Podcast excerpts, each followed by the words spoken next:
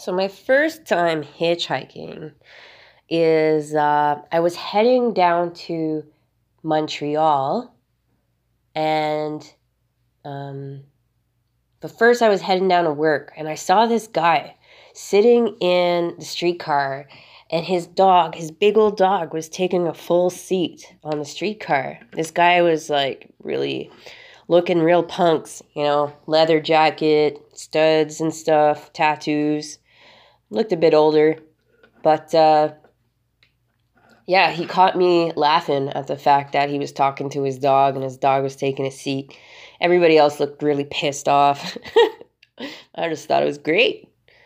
And on my way out, he came and stood beside me and said, "Hey, what are you doing?"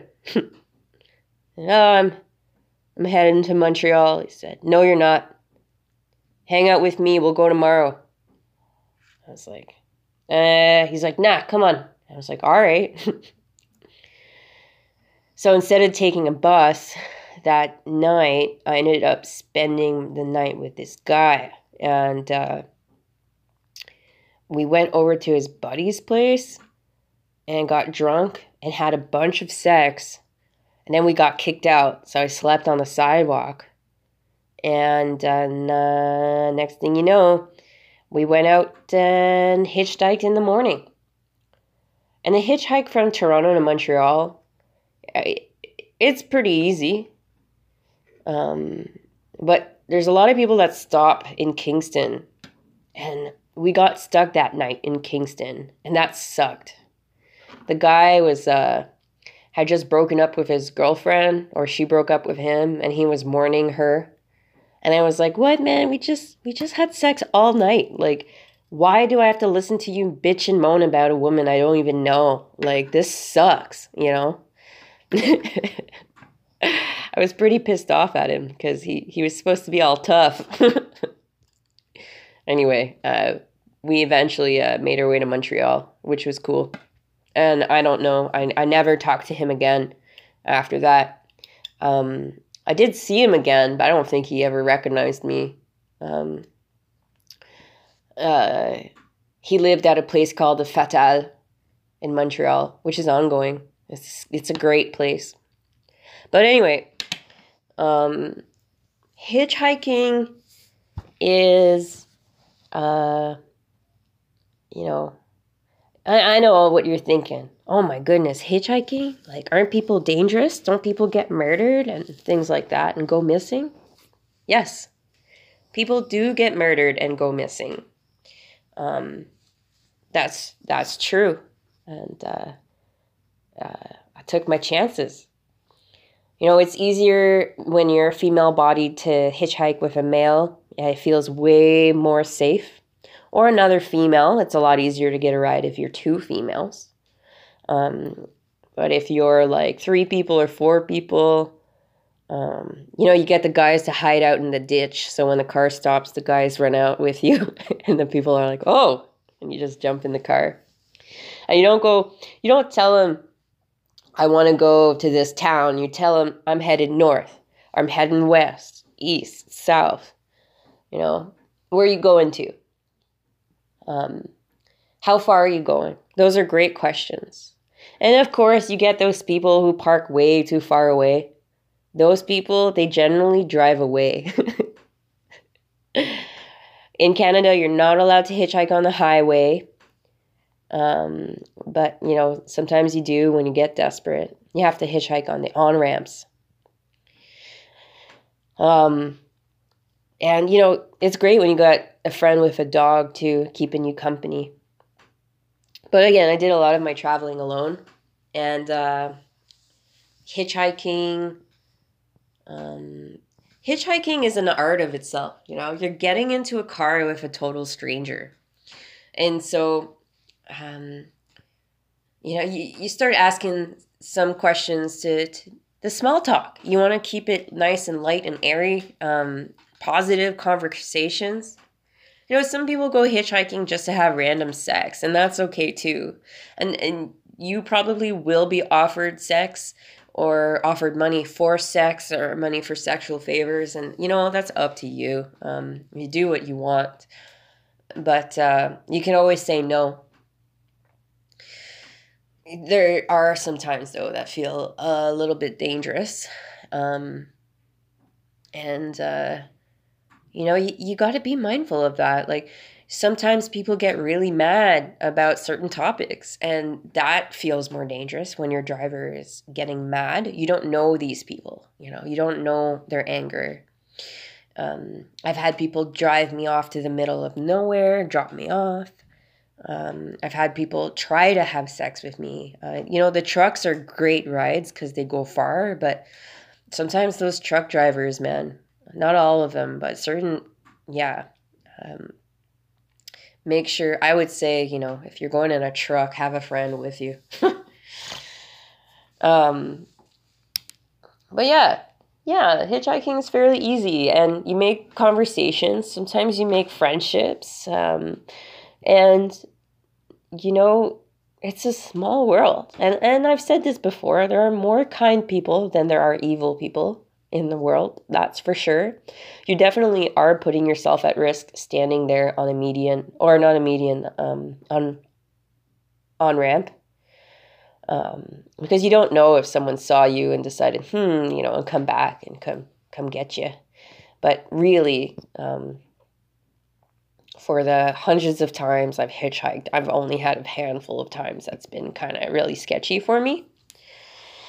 And, you know, not to name drop here, but Grandpa Roger, he's telling me he hopes and thinks that, you know, that those times of the 60s and 70s are coming back, you know, and back then the free love movement, hitchhiking and all that, you know, it was great. And he swears it's one person ruined it for everybody. That guy there, what's that guy? The murderer who got a bunch of women to murder people for him. Well, I don't need to share his name. Don't want to give him that much more publicity, but it's the fear. It's the fear that stopped that free love movement. And, you know, fear, you don't want to work with fear. You want to work with love. Lead with the heart. Don't lead with fear. You know, self-defense, you know, you got to really think about it. Pepper spray. Are you going to pepper spray your driver? Knife. What are you going to do with that knife? Do you know how to use that knife? You know, it's up to you. Are you going to, you know, I used to carry my knife in my boot, but when people, it's like you attract that kind of attention, right? If you have a weapon on you and they see that weapon, you're attracting this like weird vibe. So just lead with the heart when you go on out, and like, you know, it's a free ride, good company, different perspectives, good stories. You know, you can get, I got pretty good at getting people to talk, you know? I mean, I've shared my story a million times, but I've heard a lot of great stories too, and great perspectives. And, you know, you get a free meal sometimes. You get a bed sometimes, you know, get a place to stay. Sometimes they invite you to do your laundry or stuff like that, shower. A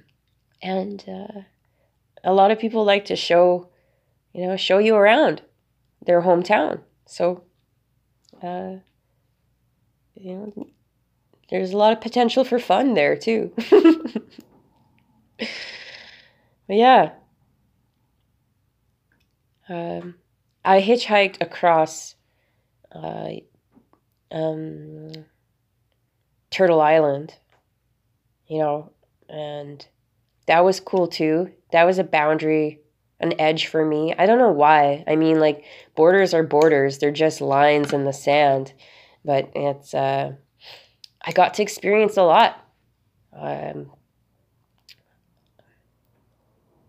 which is cool. You know, I mostly stuck to the main roads, and people change, accents change, landscapes change, and perspectives change. You'll see, like, in the southern states, there's still a lot of racism, that's for sure. Color-based racism. And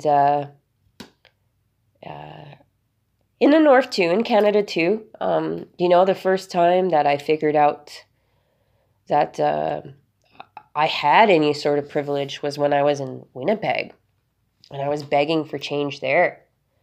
And a guy gave me $20, and he came back with some sandwiches, and he started talking to me and getting a liking to me, you know.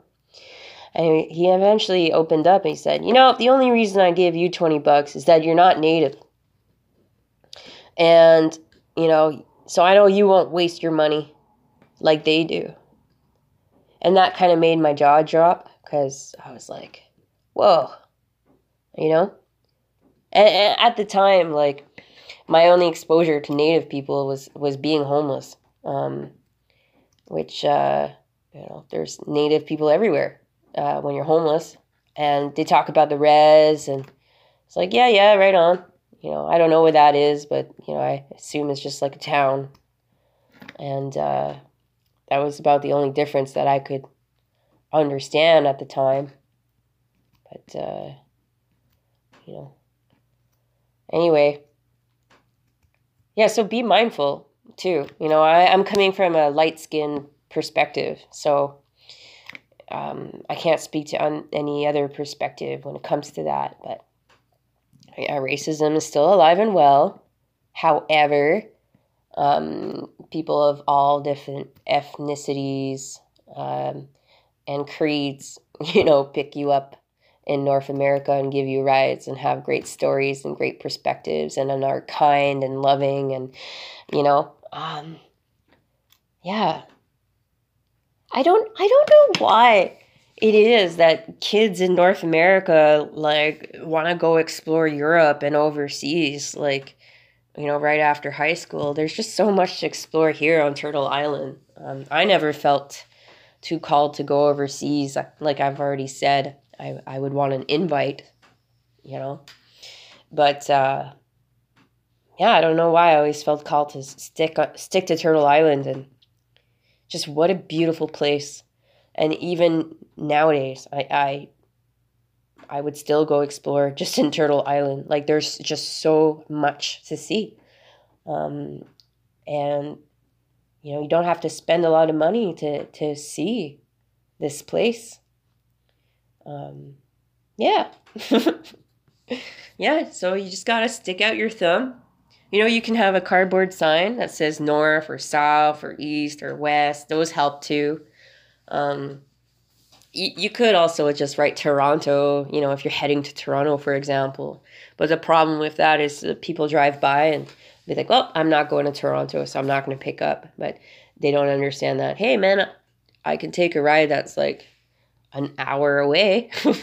You know, that gets me going too. But be prepared to spend the night outside. Bring a tarp, bring some rope, bring some water, bring some food.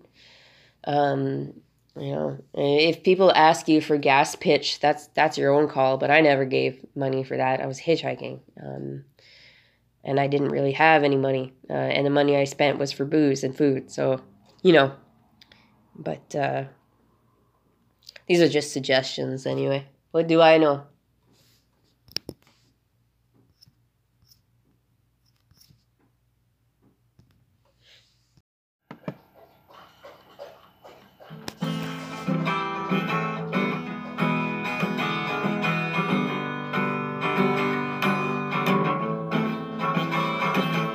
Seem like strangers in this town. They don't quite fit in, they don't stick around. Not long they stay, they may seem astray. Where are they coming from? Do they know where they go? And they stick out their thumb, running from the pulling of the chain. What are you looking for? I wish I could see more. Sad to see you choosing the freight train.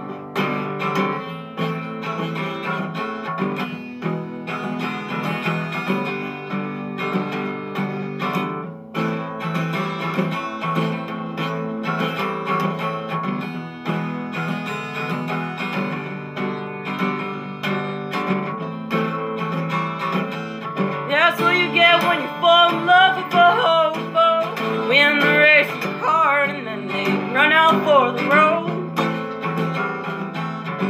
what you get when you one love above. Win the race of your heart, and then they run out for the road.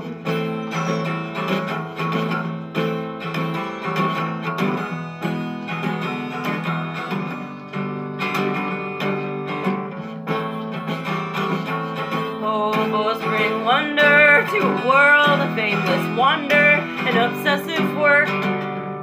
There's a beauty in you.